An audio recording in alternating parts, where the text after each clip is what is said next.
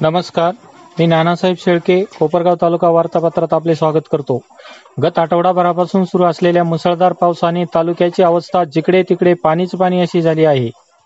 तालुक्याच्या अनेक भागात मुसळधार पावसाने पूरस्थिती निर्माण झाली आहे. डाऊज परिसरात ढगबुटी झाल्याने अनेक नागरिकांच्या घरात पाणी शिरले आहे. प्रशासनाने आपत्ती व्यवस्थापन पथकाने या नागरिकांना सुरक्षित स्थळी हलविले आहे.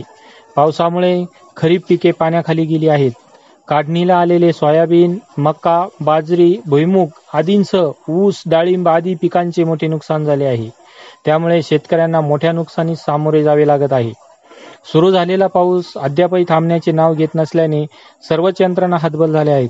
मुसळधार पावसाने गोदावरी दुथडी वाहत असून प्रशासनाने नदीकाठच्या गावांना सतर्कतेचा इशारा दिला आहे. एकीकडे पावसाचा कहर सुरू असतानाच करोना महामारीने तालुक्यात थैमान घातले आहे. समूह संक्रमणामुळे शहरासह ग्रामीण भागातही मोठ्या प्रमाणात करोनाबाधित रुग्ण आढळून येत आहे. करोनाला आटोक्यात आणण्यासाठी प्रशासनाचे युद्ध पातळीवर प्रयत्न सुरू आहे. तालुक्यात आजपर्यंत सहा हजार आठशे अठ्ठावन्न जणांची करोना चाचणी करण्यात आली.